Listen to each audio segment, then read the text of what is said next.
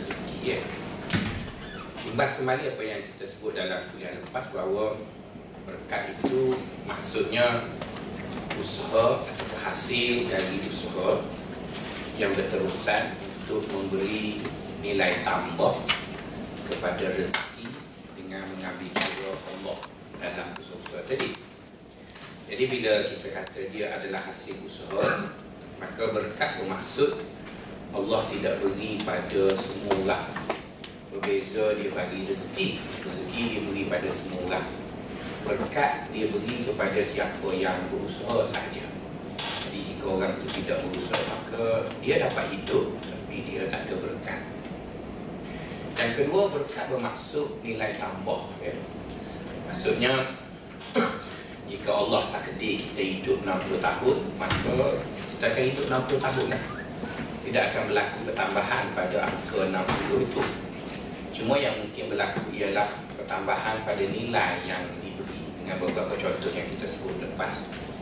Dan yang ketiga ialah mesti mengambil kira Allah dalam segala usaha kita kerana kata orang tak tahu apa saja usaha kamu di dunia jika kamu ambil kira Allah ianya mungkin nampak lambat ataupun perlahan tapi dia berterusan sebaliknya apa saja usaha kamu di dunia jika tak ambil kira Allah walaupun dia nampak cepat tapi dia ada masalah ada masalah begitu Okey, bila kita dah faham apa yang dimaksudkan dengan berkat kita sebut hari itu untuk mendapat berkat ada enam perkara yang perlu kita lakukan eh. dan enam perkara tersebut adalah dilakukan keseluruhan tanpa pengasingan dan sebagainya.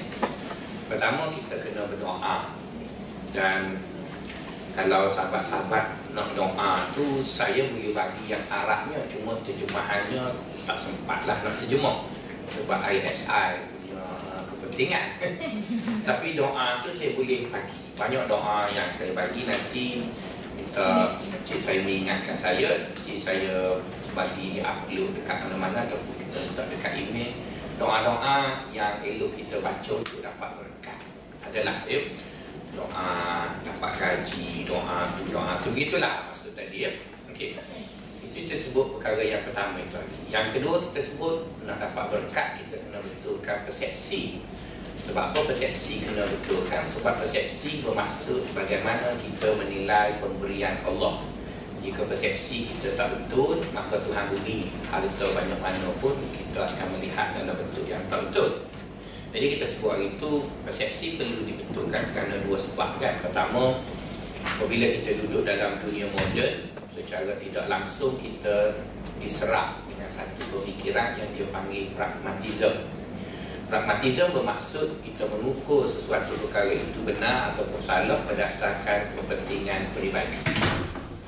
Itu yang pertama. Yang kedua, Allah Ta'ala bila dia bagi package, package yang diberi oleh Allah itu dia datang uh, sekali antara kita suka dan kita tak suka.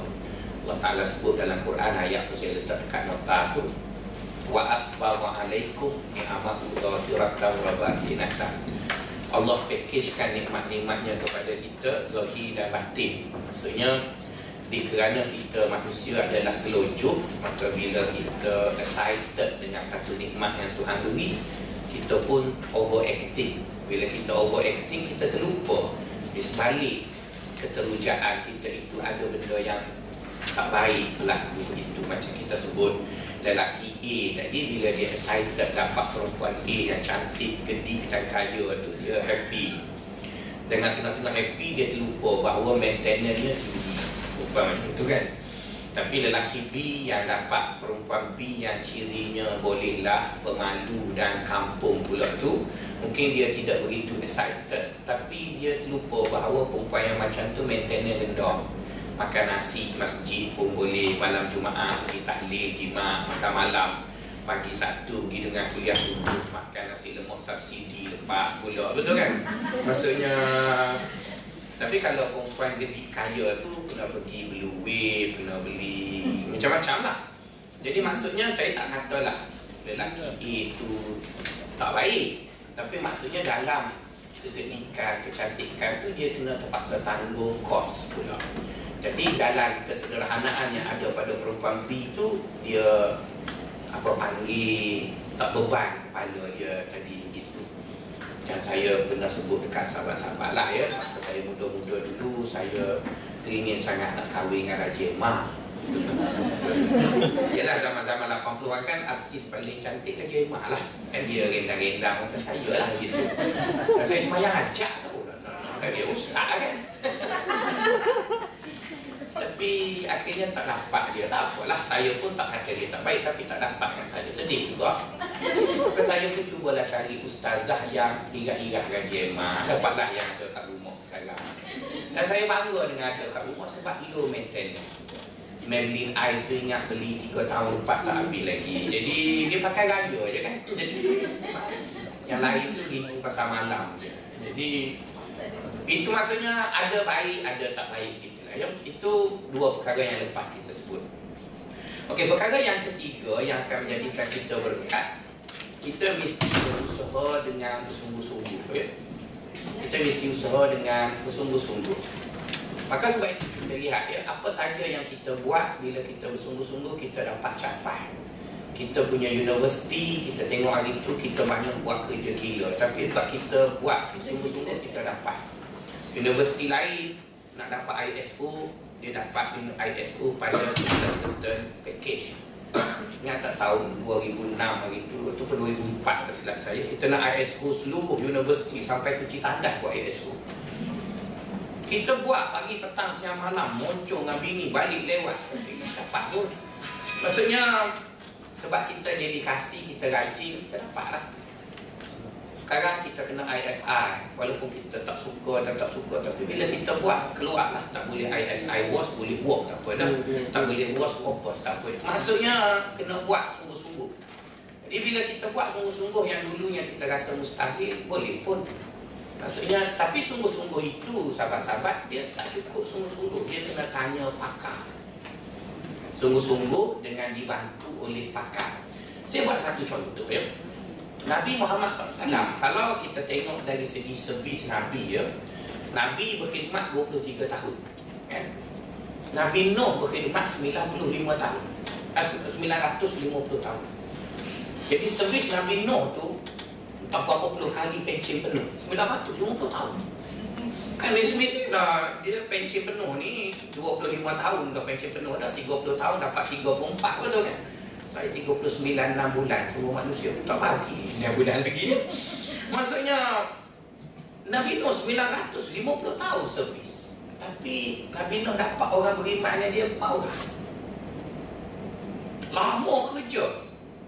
4 orang Nabi Muhammad kerja 23 tahun Dia mati ada 10 ribu orang Maka sudah semestinya kita kata Nabi Muhammad tu Lebih cemerlang dari Nabi Nuh dan bila saya banding baginda SAW dengan Nabi Nuh itu tidak menjadi kesalahan. Yang salahnya saya banding Nabi Nuh dengan saya.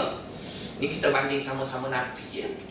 Allah Ta'ala sebut dalam Quran tilkar rusulu faddalna ba'dahum ala ba'd. Di kalangan para nabi itu kami banding-bandingkan. Jadi boleh bandinglah. Jadi Nabi Nuh dia kerja 950 tahun, hasilnya 4 orang beriman. Nabi Muhammad kerja 23 tahun Hasilnya 10 ribu orang. Dan sampai sekarang kita beriman kepada Baginda SAW Kalau kita nak kata Nabi Nuh tidak rajin Tak betul juga dalam surah Nuh ada menyebut Ini da'autu qawmi layla wa nahara. Aku ajak kaum aku ni pagi petang siang malam. Jadi berarti Nuh rajin Nabi Muhammad pun rajin. Dua-dua orang rajin. Tapi di mana lebihnya Nabi Muhammad Buat kerja sikit hasil banyak. Sedangkan Nabi Nuh buat kerja banyak Hasilnya sikit. Jadi di mana lebih? Lebihnya satu je. Iaitu Nabi Muhammad Dia datang terakhir Maka dia dapat nasihat pakar. Kan dia Nabi terakhir Apabila dia bertemu dengan satu situasi yang detil dia baca Quran. Quran tu cerita kesilapan Nuh, kesilapan Ibrahim, kesilapan kesilapan orang lain. Maka dengan dia tahu kesilapan-kesilapan Nabi sebelum dia, maka dia belajar dari kesilapan orang itu. Maka sebab itu ada ungkapan menyebut orang yang cerdik ialah orang belajar dari kesilapannya, tapi orang yang lebih cerdik dia belajar dari kesilapan orang lain. Jadi Nabi Muhammad mengalami situasi detik sama seperti Nabi Nuh. Cuba lihat ya, bila Nabi Nuh dah teruk sangat kena lenyek, kena tenyek dekat kaumnya, maka Nabi Nuh pun buat report. Ya, apa report Nabi Nuh? Report Nabi Nuh kata, La tadar ala al-ardi min al-kafirina dayyara. Innaka in tadarhum yudillu ibadaka wa la yalidu illa fajiran kafara. Ringkasnya, report Nabi Nuh yang hantar ke Allah. Dia kata, Ya Allah, hancurkanlah kaum aku. Sebab kaum aku ni kalau beranak kau kafir juga. Oh, jauh punya. Yang beranak tak salah tu pun Nabi Nuh kata, teknik habis. Biar mati habis. Hasil daripada report macam tu Maka turunlah Allah Ta'ala Turunkan banjir Habis kaum dia Mati Jadi apa yang Nuh dapat? Menyesal Menyesal, menyesal, menyesal Jadi Nabi Muhammad SAW Apabila dia pergi ke Taif Dia kena balik batu Betul? Balik batu Jadi masa tu Dia menghadapi satu keadaan yang cukup getir Bila dia dah di balik batu Berdarah habis tubuh dia Malaikat Jibril datang dengan askar Beberapa batalion Nak hancurkan orang tadi jadi bila Jibril tanya, Wahai Muhammad, kau nak suruh aku buat apa? Maka pada ketika itu, Nabi Muhammad teringat. Kalau dia buat macam Nuh, menyesal. Betul kan? Jadi dia teringat Nuh tu menyesal, berarti dia dah dapat konsultan yang baik. Dengan kesilapan Nuh tu. Maka Nabi Muhammad kata, tak apalah. Anggaplah apa yang dibuat oleh kaum aku tu, dia tak faham, tak apa. Jadi bila dia maafkan kaumnya tadi, maka lahirlah daripada orang Taif itu seorang anak muda nama dia Tariq bin Ziyad yang membuka seluruh utara Afrika dan sampai ke Perancis Islam dibawa oleh Tariq bin Ziyad. Cuba bayangkan kalau Nabi Muhammad pinjam doa Nabi Nuh, pinjam ayat Nabi Nuh hantar report. Hancurkan orang Taif jangan tinggal seorang pun. Hantar cacing dalam tu pun biar mati. Apa yang Nabi Muhammad akan dapat?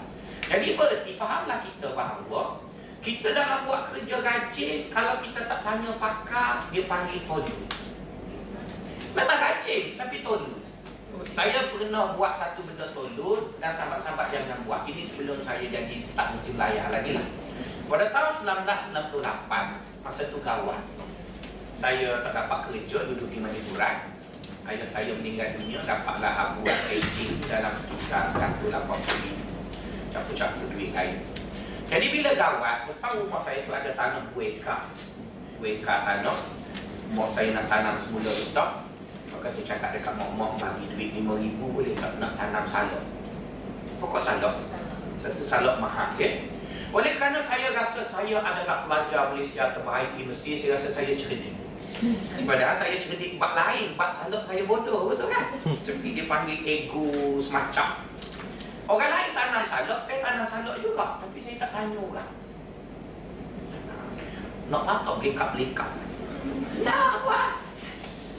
Lepas tahun, orang lain semua senyum. Sebab salak dah berbuah. Jual. Saya 70% salak saya tak berbuah. Saya kata, kenapa salak saya tak nak cerita? Kau orang malu lah sebab orang. Orang tengok daripada jauh nampak pokok salak saya cantik. Dah bubuh bajunya apa lagi. Tiba-tiba saya pun pergilah pegawai Kesda Saya kata Cik Amzon boleh tengok Taman salak saya tu Ah, dia kata boleh inilah kita nak ustaz muda Baru dia puji saya lah kita puji Sampai kat saya punya tempat salak Dia kata bodoh Ha? Jadi awak puji saya sekarang bodoh pula Saya kata kenapa Cik Amzon Saya kata Ustaz, orang tanam salak betina Bukan salak jantan. Saya bayangkan punya tolut Sebabnya satu je Iaitu tak tanya orang. Tak tanya orang. Berasa pandai seorang Betul kan? Bila kali kita pandai seorang Walaupun kita rajin 70% Salak saya tu Jadi itu nak disebut Bila nak berkat Kita tak perlu malu Belajar dengan orang Saya buat akaun Selama duduk di Jabatan Sejarah buat macam-macam. Orang yang suka marah saya tu kat belakang tu Puan Rosna tu. Dia, marah je tapi saya tak lempang pun dia sebab saya tahu walaupun saya pencara saya bodoh pasal akaun saya belajar. Sekarang dah tak kena marah dah. Bagus. Maksudnya benda hari pun tak tolak dah terus cepat tanya Puan Rosna. Nak buat itu tanya orang tu, tanya orang. Jadi bila kita tanya orang, maka kerja tu tak perlu dua kali kanda, tiga kali kanda. Maka kita, kita tanya je orang Jadi tanya pula Kena tanya orang yang tahu Jangan tanya orang tak tahu Dia ajar yang salah pula ya Maka sebab itu dalam Quran sebut Fas'alu ahla zikri In kuntum la ta'lamu Tanyalah pada orang yang tahu jika kamu tak tahu. Jadi untuk dapat berkat, perkara yang ketiga, sahabat-sahabat kena rajin. Tapi rajin tadi mesti dipandu oleh pakar. Maka sebab itu kita duduk di universiti, bila setiap orang tadi menghormati kepakaran orang lain, maka kita akan dapati ilmu tadi berkembang. Kenapa profesor dibayar gaji ibu-ibu? Sebab pakar, ya.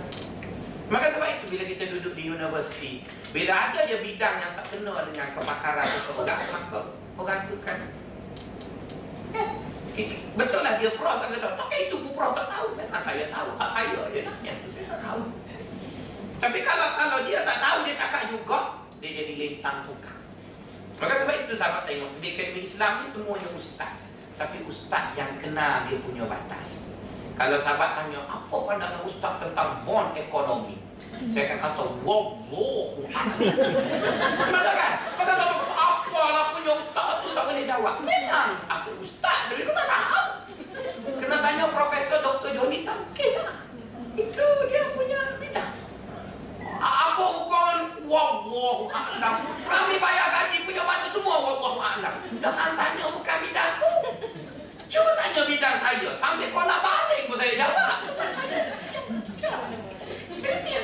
tapi bila di luar universiti, ustaz semua jawab. Betul kan? Tanyalah apa soalan dekat ustaz tu, dia jawab. Maka itu dipanggil melanggar etika, profesionalisme, suatu benda. Di universiti kita hormat. Betul kan? Maka sebab itu di dalam mesyuarat JKA, bila pensyarah tadi suka kacau bila orang JKA jadi panjang. Tapi kalau aku dia jaga dia punya. Ah, ini saya punya cakap. Bila orang lain, Allah. ya, kita kan setiap tu ada pakar. Kalau sahabat-sahabat pergi ke fakulti dia, Profesor Graham. Dia, dia, dia, dia tahu pasal Graham. Profesor Gusi. Dia cara Pak Gusi dia. Dia pakar dalam Pak Gusi. Bak lain dia ulas. Hmm, dia tak buka. Dia, dia, dia, dia Profesor Gusi Gusi. Gaji 16 ribu untuk jaga Gusi. Tak apa tapi dia pergi ke international sebab semua gusi dalam dunia dia tahu. Tahu gusi. Kenapa macam mana? Jadi nak sebutnya bila kita tanya pakar, benda payah jadi mudah. Maksudnya benda yang begitu kompleks. Uh, kadang-kadang saya pergi apa panggil kursus yang dibuat oleh BSM. Bila BSM tu hantar pegawai muda, pegawai muda bagi taklimat. Kita mula pergi berasa faham sikit-sikit dia bagi taklimat makin tak faham. Tapi bila mari pegawai kanan yang biasa Oh kencik sebenarnya kita nak buat begini Eh, ah, cakap awal-awal jadi, mudah Kenapa bila pakar Jadi sebab itu nak dapat berkat Mesti rajin Dinasihati oleh pakar Jadi sebab itu kita menerima pakar Itu yang ketiga Yang keempat sahabat-sahabat Nak dapat berkat Sahabat-sahabat mesti buat ikut peraturan dia tak boleh kauting-kauting. Dia mesti ikut peraturan. Semua benda. Dan peraturan itulah yang Allah Ta'ala sebut dalam Quran amal soleh. Amal soleh bermaksud amalan yang dibuat ikut peraturan. Nak masuk syurga tak ada shortcut. Yang menyebabkan ramai orang Islam pergi jumpa Nabi palsu, pergi jumpa Tok Guru ajaran sesat itu sebab nak shortcut.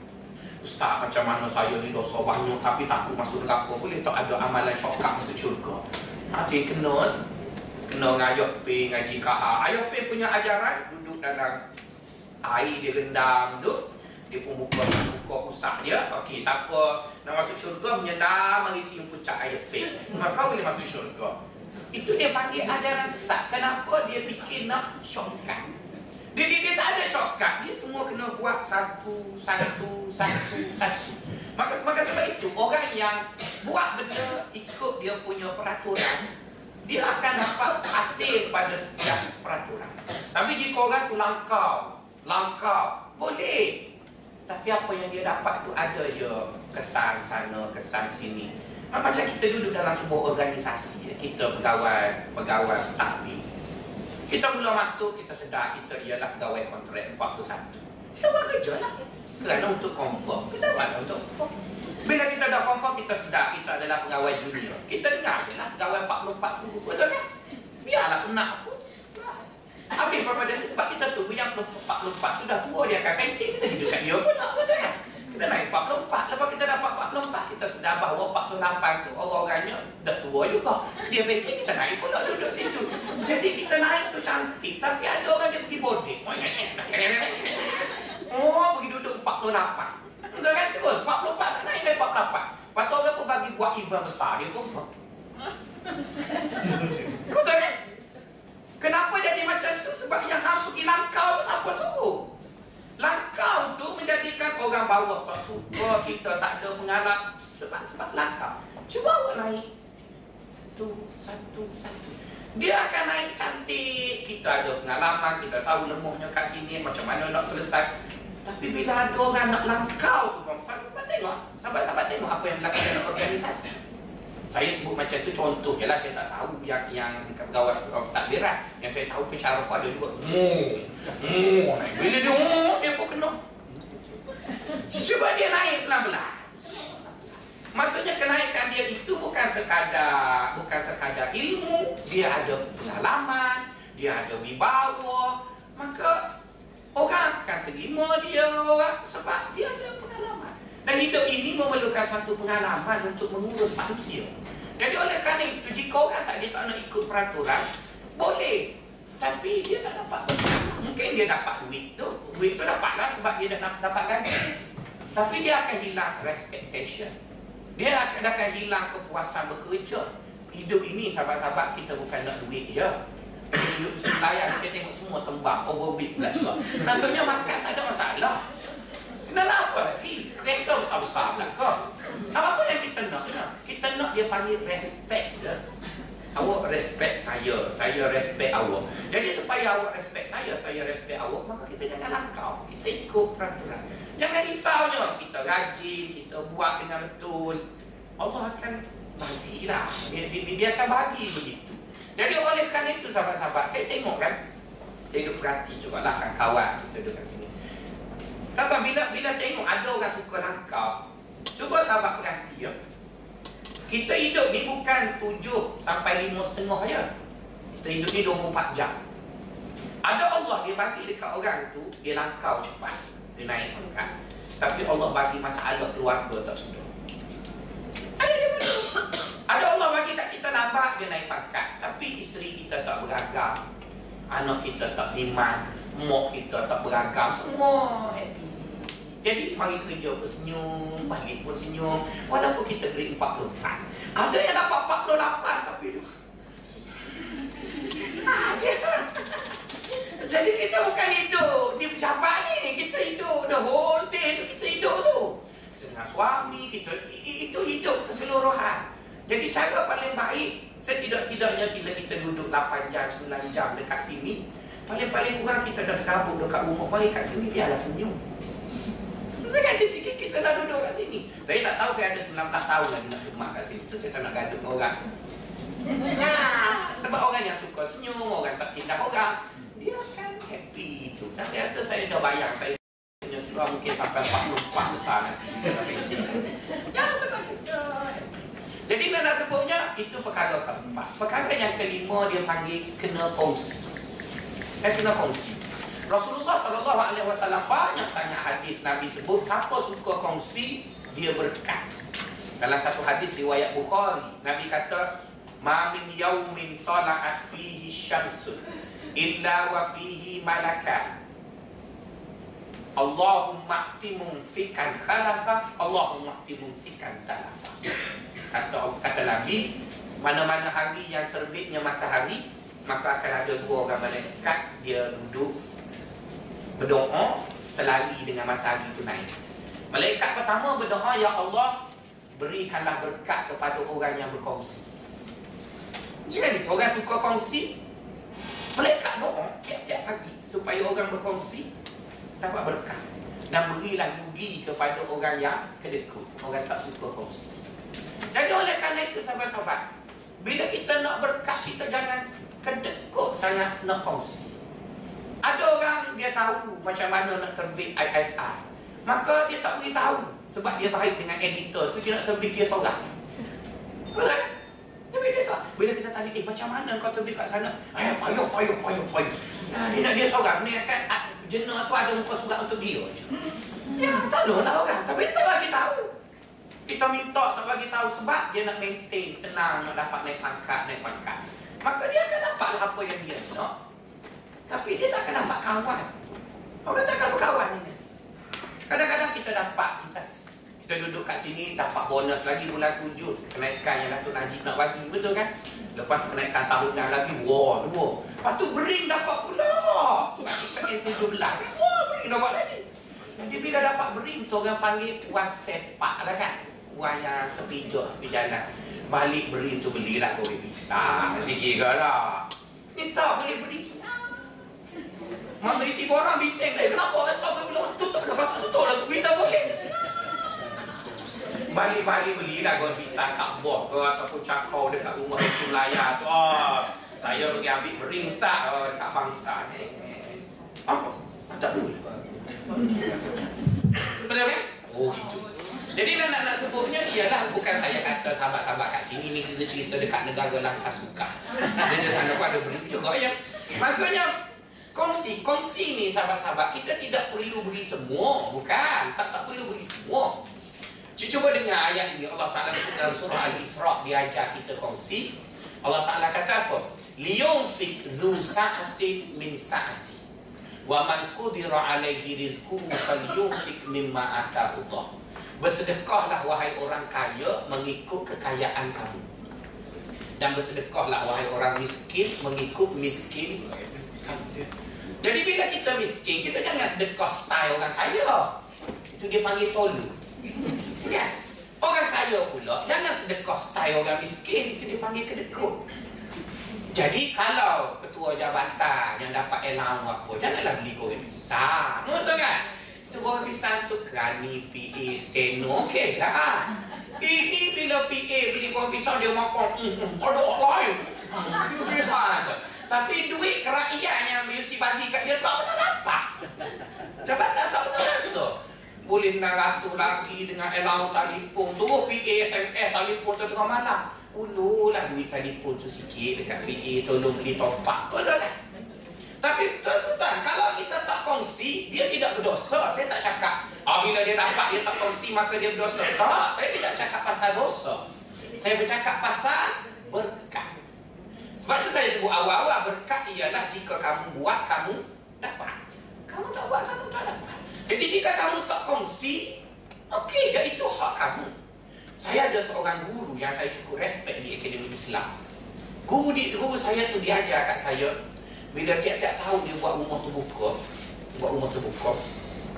Maka saya bertanya dia Ustaz Rumah terbuka ni banyak kos. Ustaz Ustaz ambil mana duit? Kita kan mana ada duit Ustaz? Duit cukup-cukup makan. Eh dia cakap kat saya Wang keraian itu maksudnya Kena rai orang Bukan untuk kita makan. Ha gitu ya. Dia Profesor Malia Dia tak makan duit keraian Dia simpan Dia buat separate account jadi bila sampai musim raya, dia makan semua duit kerakyat tu tu. Wah, saya kata kerakyat tu saya punya. Bukan saya lah, sahabat-sahabat berbuat juga. Itu nak pergi Paris, nak pergi Gold Coast, betul lah. Jadi nak sebutnya, saya tidak bercakap benda tu halal haram. Kita makan pun halal sebab majikan dah beri. Tapi persoalannya, kita tak suka kongsi. Jadi bila kita tak suka kongsi, kadang-kadang kita dapat anak besar 3 kilo pun, orang tak bagi hadiah sebab kita jarang bagi hadiah. Ada seorang staff, bila ayah dia sakit, hanya dua orang dia ucap takziah. Ini berlaku ya di negara Langkah Suka masa saya jadi pensyarah dekat sana. Universiti Langkah Suka. Bibi bila ayah dia mati, dua orang dia ucap takziah dekat dia. Maka dia pun berumur maka minum kat kantin.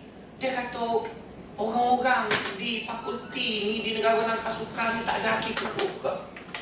Saya bertanya dia, kenapa berumur begitu? Ialah ayah saya mati dua orang dia tak siap. Maka saya pun tanya dia, masa ayah orang lain mati awak pernah hantar ke tak siap? Kan masa-masa ayah orang lain mati, awak pernah tak hantar tak siap? Oh masa tu saya sibuk, orang lain pun sibuk juga. Betul? Orang lain pun sibuk juga. Sedangkan takziah melalui email tak ada kos apa pun. Inna lillah wa inna ilaihi raji'un. Al-Fatihah. Itu. Bukan payah apa pun. Tapi kita tak pernah buat dengan orang. Kita tak pernah save dengan orang kita tak pernah menunjukkan rasa empati orang-orang naik angkat kita orang mati jadi bila kita mati itu ya lah orang-orang takkan lagi lah sebab itu hidup itu kena kongsi sahabat-sahabat kongsi jangan kongsi melebihi apa yang kita mampu. Tapi setidak-tidaknya paling-paling tidak kongsi senyum. Ya saya ni tak cantik mana Tapi tuan-tuan tengok kat saya ni sebab senyum je. Betul kan? Handsome mana kat saya ni Banglakan je. Mesti dah tidaknya lalu kat katil Katil senyum dia bersenyum Boleh bahaya. Senyum je Hanya kongsi. Jadi kerana kita suka kongsi Maka kadang-kadang saya submit borang Dah tutup dua hari dah Dah tutup dua hari dah Dekat pembangunan tu selalu saja marah kat saya Ustaz nak minta cuti persidangan Kan kena dua minggu Ni ada tiga hari lagi pasti. Ah, bagilah ustaz. Walaupun dah tak salah pun. Lepas tu kenapa ambil juga ni? Sebab tak meeting lagi. Alhamdulillah masuk. Sebabnya mudah aja senyum, kongsi, lepas tu dah dapat pergi persidangan, pergi pula Indonesia, bawa balik kain batik satu. Tak orang yang urus tu. Bukan rasuah, rasa. Rasa-rasa nak kongsi, nak, nak, nak kongsi. Balik-balik daripada Langkawi kita pergi apa seronok. Apa salahnya beli ubat gamak sebab kita tahu dia baru beranuk betul kan? Gamak tiga ringgit setengah je. Oh, inilah. Yang, yang, yang penting yang sahabat-sahabat letak dalam kepala hidup ni nak kongsi. Nak nak nak kongsi. Kita ada punca untuk dapat rezeki kita kongsi dengan kawan-kawan. Kita ada tu ada tuan Kadang-kadang staf-staf ini bila dia tahu peraturan Universiti Melayu untuk staf pergi persidangan antarabangsa hanya dua orang. Okay? Maka dia hantar permohonan dia dah dapat lulus seorang. Lepas tu dia beritahu kawan dia pula. Lepas tu dia pun lepas dua orang lain dah tutup dah semua. Yang sebelah dah takkan sagu dia pun baru iklan. Oh siapa nak pergi persidangan antarabangsa ada buka. Dah tutup baru beritahu ke orang. Itu dia panggil tak suka kongsi. Dan kita ingat, masa kita buat dekat orang memang seronok. Nanti orang buat kat kita. Jadi oleh kerana itu, supaya orang tak marah kat kita, kita hidup suka, apa salahnya kongsi? Saya cukup yakin ya, bila kita ada satu benda, kita beri dekat orang, benda tu dia dia, dia tak hilang begitu. Dia akan datang balik. Dia, dia akan datang balik, datang balik, datang balik. Cuma cara dia datang tu dalam rupa yang yang lain. Jadi oleh kerana itu sahabat-sahabat nak kongsi Maka sebab itu dalam agama sebut Siapa suka sedekah Hartanya berkat. Apa makna sedekah? Kongsi. Misalnya tuan-tuan Saya adalah sedikit ilmu. Lepas tu saya ada gaji Saya duit banyak Memang sehat duit banyak. Maka sebab itu saya hanya minta dengan pengurusan AI Buat kelas tanpa bayaran Sebab saya ada ilmu Saya nak bagi kat siapa? Kalau tak bagi kat staf mesti melayar saya dapat cuti master mesti melayar bayar. Saya dapat PhD mesti melayar bayar. Takkanlah dapat ilmu semua nak kena bayar pula. Dengan kawan-kawan ajarlah ni. Sebab itu kawan-kawan tak perlu baca buku. Saya yang baca. Terima kasih. Terima kasih. Dia ada nak minta duit apa lah. Nak nak kasih sebab tempat lain bayar saya beratus. Tak? Saya pergi ceramah dekat jabatan kerajaan. Satu ceramah saya 300. Kali ceramah 2 jam. 600. Mesti Melayu tak dengki pun kan saya. Jadi bagilah sikit dekat kawan-kawan universiti. Cuma jangan tak mari. Oh, tak banyak lagi dah. itu yang Medina sebutnya itu di atas hasrat nak kongsi je. Sedangkan jadi oleh kerana kita nak kongsi, jadi sahabat yang menerima pun rasa happy, saya pun rasa happy. Rasa ah, so. Jadi oleh kerana itu bukan nak kata saya baik sangat, tapi apa yang saya belajar bila nak dapat berkat kena beri kena beri. Dan beri pun tak adalah banyak sangat. Pukul 8.20 kita berhenti lah maksudnya pukul 9.20 kita berhenti lah kan? Jadi kongsi tadi dia akan jadi begitu. Cuba bayangkan kalau sahabat duduk dalam sebuah rumah tangga. Suami kita dia ingin berkongsi hidup dengan kita. Bagaimana sikapnya? Bila dia nak balik kampung dia tanya kita nak kita nak balik mana tahu betul kan? Kalau kalau dia nak kongsi. Tapi kalau dia adalah presiden Cuba. Betul kan dengan kuasa yang ada pada seorang wali dan suami dalam sebuah keluarga tahun ini raya di rumah mak saya. Kita kita berkata tahun lepas raya dah. Kena masuk neraka lawan suami. Apa-apa akan berlaku sebuah rumah tangga kita pun muncul. Lepas tu tulislah dalam Adila aku dia dalam radio perkahwinan kami pada lima tahun pertama adalah baik. Tapi setelah suami saya naik pangkat dia lebih diktator maka mengadulah dalam adilah. Dengarlah aku gitu sebab sebab suami tadi tidak kongsi. Tapi cuba suami itu kongsi. Eh macam mana nak balik? Dan kalau sahabat-sahabat yang lelaki ni kata kalau ustaz buat macam tu nanti orang perempuan naik kepala. Kita ada satu kelas nak arrange orang perempuan. Ha, itu tapi untuk lelaki je. Dia ada 18 tips nak arrange orang perempuan ni. Jangan risau biar aja antara tips nak arrange orang perempuan ni antara tipsnya kata Imam Al-Mawardi dengan orang perempuan ni kita beri apa yang dia nak pasal dunia Jangan sekat pasal dunia. Dia nak beli tudung. Dia nak beli jubah. Dia nak beli barang kemak. Jangan sekat.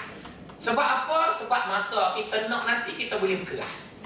Tapi kalau kita terdekur sepanjang masa nanti dia pun minta fasah. Nah, ya? Saya buat begitulah kat isteri saya. Dia nak apa saya bagi. Lepas tu sampai balik raya, Ah, tak kak, I tak nak bangkang sekali ni je bangkang. Dia pun teringat gelang bagi. Okeylah. Semua apa dia dia dia dia tangan kedekor semua. Bak makan. Hanya nak makan mana? Ikut dia je makan. Lepas tu kalau dia minta tempat mahal, kita pun pandai. Abang balik tadi jam tak you nak pergi. Ini jangan dah mamak. Tapi kan, eh, boleh. Awal-awal lagi dia kau dah. Itu yang marah bini tu. Bini nak beli barang kemah, beli je. Sebab barang kemah boleh gadai. Maksudnya, kita bagi je. Itu sebahagian daripada politik. Nanti kita buat kelas khusus ya, untuk bagaimana mengurus perempuan. Nabi ada 18 cara saya belajar Nabi urus orang perempuan. Antara dia tadi lah. Nabi tidak berkira hal dunia. Hal dunia, isteri dia nak beli tu, nak apa, Nabi okey je. Tapi bila sampai hal akhirat, dia tegas lah. Hal akhirat tak boleh. Oh nak beli tudung Aryani, tudung ustazah.com. Macam-macam kan tudung bela-bela tu beli je, beli je. Tapi bila balik, ah tudung ni tak cukup spesifikasi Islam tukar. Maksudnya kita berkeras tentang Islam tu je. Yang yang tang warna-warni keroncong Lamborghini Lamborghini. itu itu dia punya pasal. Kita pun tidak nak tengok mana sangat sebab serabu pula. Jadi yang yang kongsi tadi dia akan jadi. Maka begitu juga ketua organisasi. Ketua organisasi apabila dia dia dia mempunyai sikap ingin kongsi, maka bila dia buat keputusan dia akan tanya macam mana, macam mana, macam mana. Walaupun keputusan itu duduk di dia, tapi orang yang ditanya itu merasakan dia dihargai. Dia, dia, dihargai kerana dia bertanya tentang dia bertanya. Maka sebab itulah Rasulullah SAW, apa saja dia nak buat keputusan, dia tanya orang. Dia tahu Allah yang akan buat keputusan. Misalnya ketika mana isteri dia kena fitnah kan bila Aisyah kena fitnah. Dia panggil empat orang mesyuarat. Dia panggil dua orang yang anti Aisyah, dua orang yang sokong Aisyah. Adil lah tu. Mula-mula dia panggil Ali. Ali ni tak apa suka dekat Aisyah. Lepas tu dia panggil Madu Aisyah Ummu Salamah. Sebab Ummu Salamah ni sebab kena hentam dekat Aisyah. Jadi berarti dia panggil parti-parti pembangkang tu. Nak, nak nak komen Aisyah ni sebab Aisyah dah kena tuduh lah kan.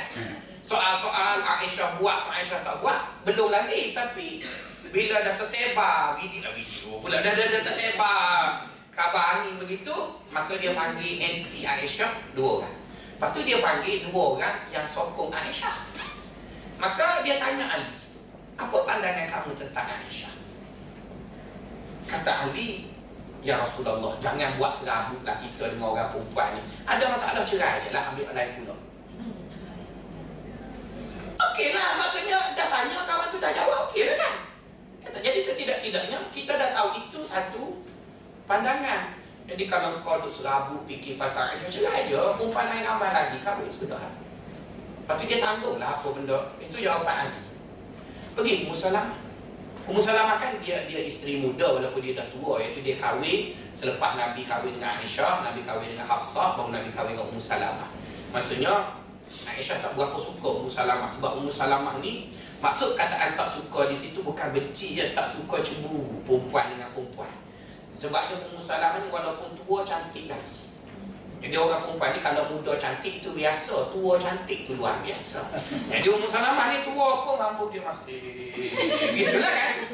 Jadi Aisyah cemburu, maka Ummu Salamah tahu dia dia dicemburui oleh Aisyah. Maka apa kata Ummu Salamah? Kata Ummu Salamah, aku tahu Aisyah ni kuat ibadat. Bagus itu kan? Mereka betul itu. Cuma, ah, dia cuma kan? Cuma Aisyah ni kalau dia kisah gaduh, dia boleh tidur. Maksudnya dia panggil apa? Careless. Betul kan? Maksudnya dia panggil. Careless lah maksudnya dia, dia cakap betul. Dia dia dia tidak dia tidak tidak menambah-nambah dan tidak mengurang-urang. Maksudnya yang baik sebut dulu, yang yang benar gitu. Maka sebab itu saya buat surat untuk staf saya, saya sebut baik dulu akhirnya saya buat tak baik. Tapi tak tambah, tak tak tak lebih, sebut betul. Maka Nabi kata dekat Umar Salamah, okey, itu komen kamu panggil hamba Aisyah pula. Sebab hamba tu kan setiap sesudik maka hamba tu pun kata Aisyah ni orang suka puasa pujilah. Betul lah tuan. Cuma satu je. Ada dia buat cuma bila bagi makan dekat binatang boleh dia tertidur. Anak apa serupa dengan Umar Salamah betul kan? Serupa lah kan? Careless kan? Ada usul tu. Maka tanya seorang lagi. Seorang tu pun oleh kerana dia kenal jauh dengan Aisyah dia puji. Jadi pada saya Nabi ada keputusan dia dia kan suami. Dia kan Nabi. Tapi dia nak menggambarkan kepada kita dalam buat satu benda apa salahnya. Tanya, tanya, tanya. Maka lepas tanya tu buatlah keputusan. Jadi itu menjadikan hidup kita akan disokong. Cuba bayangkan kalau kita nak beli TV, kita tanya pendapat anak, kita tanya pendapat isteri, kita tanya semua. Maka benda yang kita beli itu akan rasa semua orang puas hati.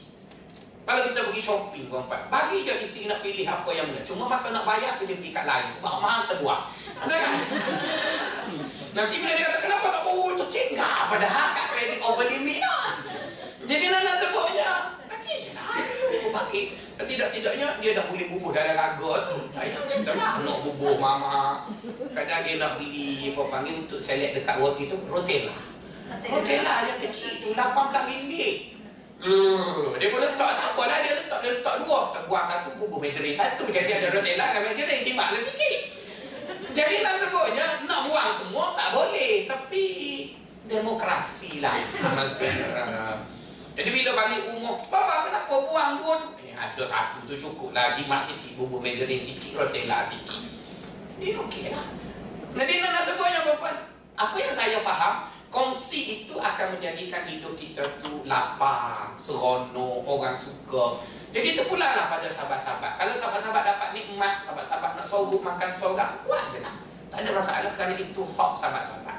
Tapi bila sahabat-sahabat tidak disukai orang, orang tak akan bantu kita. Itu tanggung sendiri lah. Tapi saya nak sebutnya, apa yang agama ajak, siapa suka kongsi, orang akan suka dengan dia. Dia akan dapat lebih, akan dapat lebih. Itu yang kelima. Yang keenam, jangan zalimi orang lain. Jangan, jangan zalimi orang lain. Apa saja bentuk kezaliman, jangan lampas ke orang. Jangan tindas orang. Jangan menafikan orang punya. Jangan, jangan, jangan. Sebab perkara-perkara itu yang keenam itu, apa pun betul yang sahabat-sahabat buat daripada awal. Doanya baik, persepsinya baik, rajinnya baik, buat itu peraturan, kongsi. Tapi bila ada je kita menafikan orang lain punya hak, maka dia hilang semuanya. Dia, dia hilang semua tadi terbatal dengan perkara tadi.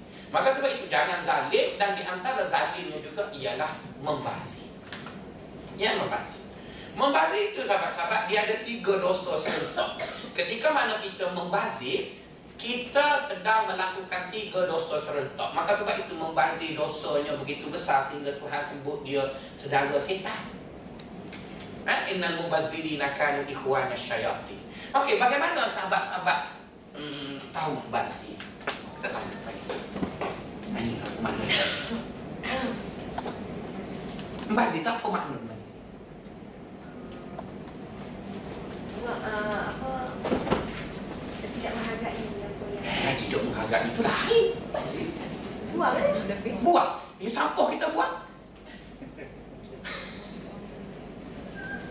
basi kan basi menghargai benda yang Bukan Tak menghargai ini satu kerja lain Apa sih? Itu masalahnya tahu sebut tak tahu Bas Menggunakan dengan lebih Ah, tapi B baru tu. Eh, A belum A.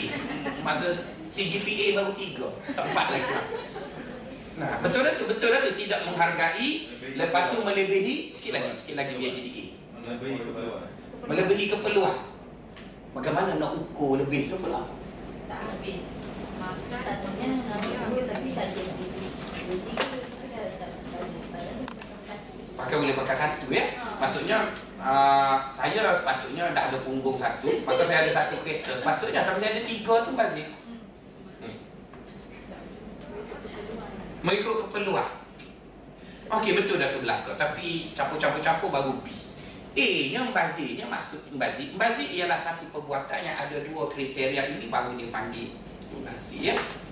Membazir pertama sekali kita membelanja ataupun me- mengeluarkan ataupun apa benda lah yang kita buat tidak memenuhi dengan kira-kira lebih atau kurang. Kurang pun tak boleh, lebih pun tak boleh. Itu satu. Yang yang sahabat-sahabat sebut tadi betul kan? Satu baru. Satu lagi ketika mana kita buat lebih kita menafikan hak orang lain. Jika belum berlaku penafian terhadap hak orang lain, okey. Contoh mudah begini. Seorang pegawai 41, dia akan dapat gaji 2200. Dapatlah elang perumahan, kolanya begitu begini, tolak soksu, tolak KWSP sebab belum confirm, dapatlah 2400 bulan. 2400 bulan, dia rasa itu duit dia. Maka dia pun belilah Saga BLA ataupun MyVS. Ya, Pro 2S. Pro 2S dia kena bayar installment sebulan lebih kurang 500 setengah. Dia kena bayar PT-PTM 150. Dia bla bla bla bla bla. Jadi dengan apa yang dia beli kereta dan semua tu dia ada duit lagi 200 ringgit untuk bagi pada mok dia. Tapi dia gatal sebab nak pergi tukar rem 13 jadi rem 17. Jadi bila dia bubuh rem 17 pada kereta Saga main VS dia tu, maka dia dah tak boleh bagi duit kamu. Betul kan? Kalau kalau dia tak bubuh rem 17 tu dia boleh bagi duit kamu ada. Maka aku dia telefon kat mak, mak minta maaf lah. 8 bulan tak boleh bagi duit sebab beli tukar rem. Ah di situ masih. Sebab dia beli rem tu tak perlu. Dalam dia belanja benda tak perlu dia menafikan hak orang lain. Mak dia yang ada atas gaji dia tu dia nafi. Dia, dia nafi. Jadi selagi dia tidak menafikan hak orang lain, tak apa.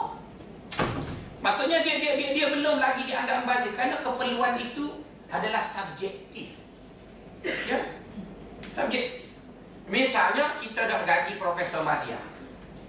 Hak lima kali naik, apa panggil naik pangkat, lepas tu lima kali zaman pondok pun naik lagi, zaman Najib pun naik pula, gajilah sembilan ribu.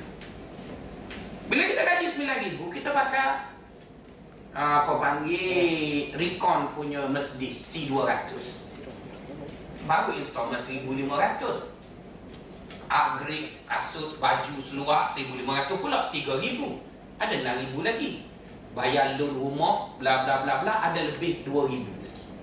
Jadi 2000 yang lebih itu walaupun dia pakai C200 dia tidak membazir sebab dia telah selesaikan semua tanggungjawab dia. PT-PTN dia bayar mok dia dia bagi yang tu. Dia bagi semua orang daripada hak tadi maka dia pakai C200 pun tak bazir tapi kalau pegawai 44 pakai C200 itu masalah. Kan berlaku di seorang pensyarah di USIP benar kan?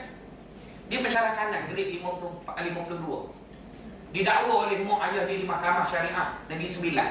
Kerana tak bagi nafkah dekat mak bila ditanya kenapa tak bagi saya tak ada duit sebab saya beli insuran anak kita tanya berapa insuran anak Premium saja apa panggil 900 bulan. Sedangkan ada je insurans yang 120. Kenapa awak pergi beli yang 900 tu? Jadi awak pergi beli yang 900 itu awak sudah menafikan hak orang lain. Jadi membazir yang yang yang, yang dikutuk oleh agama iaitu kita berbelanja lebih lebih itu belum boleh diukur. Dia diukur dengan ada ada hak orang lain yang dinafikan hak nak tolong keluarga. Maka sebab itu Allah Taala sebut dalam bazir Allah Taala sebut wa atizal qurba haqqah.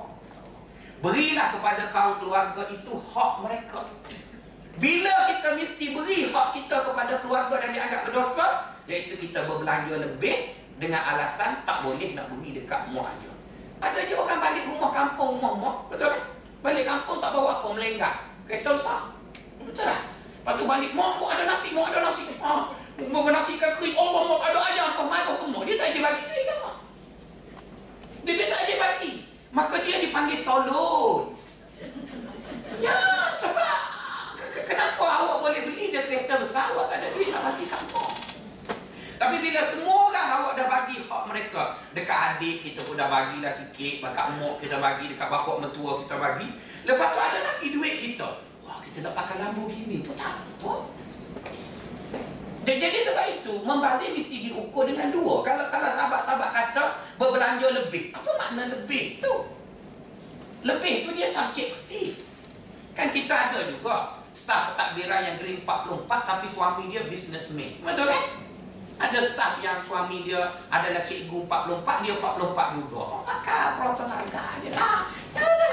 Tapi suami dia tu kaya, ada tiga buah share minum. Jadi dia mari dengan apa panggil wish ke apa no? Kata, itu dia punya pasal. Nasib dia baik pula duduk kawasan dekat dengan Kelantan, apa tanah kat situ murah lagi. Saya nak kata, tapi dia sudah menunaikan semua hak yang yang ada atas dia. Tapi apa yang berlaku pada pada anak-anak muda sekarang yang menjawab jawatan jawatan pegawai baru? Begitulah. Bulan ni mak tak boleh bayar lah sebab baru beli Samsung Note Pad 2. Ha. Lepas dua bulan habis pula yang tu keluar apa, apa panggil Sony Sony terbaru masuk air pun tak tenggelam tu kan. Oh tak boleh bagi pula. Jadi bila nak boleh bagi duit kat mak? Sedangkan dia hanya jaga store je. Jaga store tak perlu tengok saham. Betul kan? Telefon Nokia cakap pun cukup dah SMS dengan tu je. Tapi dik kerana dia berbelanja begitu, maka belanja itulah yang kita panggil membazir. Sebab ada hak orang lain dinafikan. Tapi kalau tak ada hak orang lain dinafikan, dia gaji RM2,500 setengah juga, tapi ayah dia tan seri, duit lebih. Betul kan? Ha, dia nak beli apa pun ikut dia sebab dia tak perlu beri duit dekat ayah dia. Maka sebab itu subjektif nak ukur membazir. So, saya punya pandangan ni apabila kita berkahwin, kita buat kenduri kahwin. Kita buat kelamin. Betul kan? Ramai sahabat-sahabat saya kata, oh bersanding haram. Dia kata haram bersanding sebab membazir. Kata membazir, subjektif. Subjektif. Awak nak buat kelamin dan nak bersanding, nak terpaksa awak berhutang sampai 20 tahun. Itu memang membazir. Tapi kebetulan ayah saya kaya, dia kiki tak gigi pun cukup dah untuk yang tu. Apa membazir? Sungguh dia dia dia tak perkataan membazir itu subjektif yang yang awak tak boleh ukur. Awak tak boleh ukur ya. Tak tak, tak boleh nak. Hatta di Akademi Islam ni pun kita punya Profesor Madia beza-beza. Dr. Khadijah, suami dia kaya betul kan? Dia boleh beli kereta besar. Sebab dia tak perlu kongsi dengan suami dia. Suami dia kaya banyak. Minyak banyak pun tak apa sebab suami dia punya pam isi je kan. Betul kan? Dia, dia tak ada masalah. Apa kita masalah dengan dia? Jadi takkan nak kata dia membazir. Tapi yang perasan tak sedar diri ni Abang sulung kepada 14 orang adik ini Beli juga memang bazir. Sebab adik kau kau tak tolong. Maka kau tak boleh ikut dia. Ha, Saya saya bukan bukan soal saya. Soalnya ada tak hak orang lain Yang diabaikan. Yang diabaikan. Pernah berlaku dekat saya Tuan-tuan. Saya bergaduh dengan orang tu Dekat kedai makan Cina. Mau masakan Cina? Masakan tu murah lah Ikannya sedap juga di sebuah dekat kayu ara tu ada ada satu restoran bukan kayu ara apa, apa panggil sungai kencana. Nama Ewa restoran tu. Ikan ada tiga ekor dalam aquarium bila nak makan dia baru dia ambil saya lewat seminit je dengan orang tu. Saya duduk situ isteri saya duduk oh, nak makan? Dia beri lah nak makan. Orang tu pergi tiga orang dia isteri dia anak dia umur empat tahun. Dia minta tiga-tiga ekor masuk setiap Adik saya tak boleh makan lah. Maka saya pun tepuk bahu dia. Kata, Encik, bagilah saya seko. Si saya nak makan. Dia kata, ikut saya, duit saya. Okeylah, nak buat macam mana demokrasi. Makanlah. Maka bila ikan tu siap masak tiga ekor, dia makan seko, isteri dia makan seko pun tak habis, anak dia yang tak tahu tu ikan gitu. Geram saya! Kalau dia makan sisi sampai habis tulang, saya tak. Okey. Kalau dia 4 tahun tu je. Saya pun, Encik, Encik ingat Encik seorang dah ada duit. Pun tengok saya, tak payah bangun, saya orang Kelantan. Kata, kapal. Keluar Kelantan. Geri sebab. Mentah dia ada duit, dia nafikan hak saya pun nak makan juga. Awak nak makan dua, okey lah, saya tak kisah. Sama juga. Bila jamuan raya rumah universiti ataupun UM buat jamuan kan, Oh, ada duduk depan dia seorang dengan plastik tu ambil. Oh, dia sedap. ah, itu. Depan saya lah tu. Sebab bukan orang seorang sedap. Belakang pun sedap juga. Yang orang pergi rembat 20 betul tu apa jenisnya? Ambil satu je lah. Ah, bila dah sudah baru nak tapak, okey. Ini, oi, sate ni sedap lah. Sate kuali 12 sedap. Dia ambil bubuk. Oh, sate ni sedap mana? Kita yang belakang semua. Jadi yang menafikan hak orang lain. Tapi bila dah sudah makan orang tak mari tu tak ada masalah. Jadi itu tu tuan-tuan dia panggil menafikan hak orang. Jadi sebab itu bila orang sebut bazir nanti tuan-tuan bagi definisi yang A plus punya. Pertama membazir bermaksud menafkahkan ataupun berbelanja lebih daripada apa yang perlu dan dalam kelebihan berbelanja tadi ada penafian terhadap hak orang lain. Jika tidak berlaku penafian, maka lebih itu kita, punya. Jadi lebih itu terlalu subjektif untuk diukur boleh ke, tak boleh ke dan dan, dan sebagainya. Jadi itu lebih kurang apa yang kita belajar. Saya ulang sekali lagi dalam dua kuliah yang lalu, kuliah lalu dan hari ini. Berkat bermaksud hasil kepada satu usaha yang dibuat secara berterusan untuk memberi nilai tambah kepada rezeki dengan mengambil kira Allah Subhanahu Wa Taala. Untuk dapat berkat ada enam perkara perlu buat. Pertama kena doa, yang kedua kena betulkan persepsi, yang ketiga kena buat dengan bersungguh-sungguh dengan nasihat pakar, yang keempat buat dengan tidak melangkaui peraturan dan yang kelima mesti berkongsi dengan apa yang kita ada. Yang keenam jangan menzalimi orang lain lebih-lebih lagi membazir. Terima kasih banyak-banyak atas kehadiran tuan-tuan dan puan-puan. Assalamualaikum warahmatullahi wabarakatuh.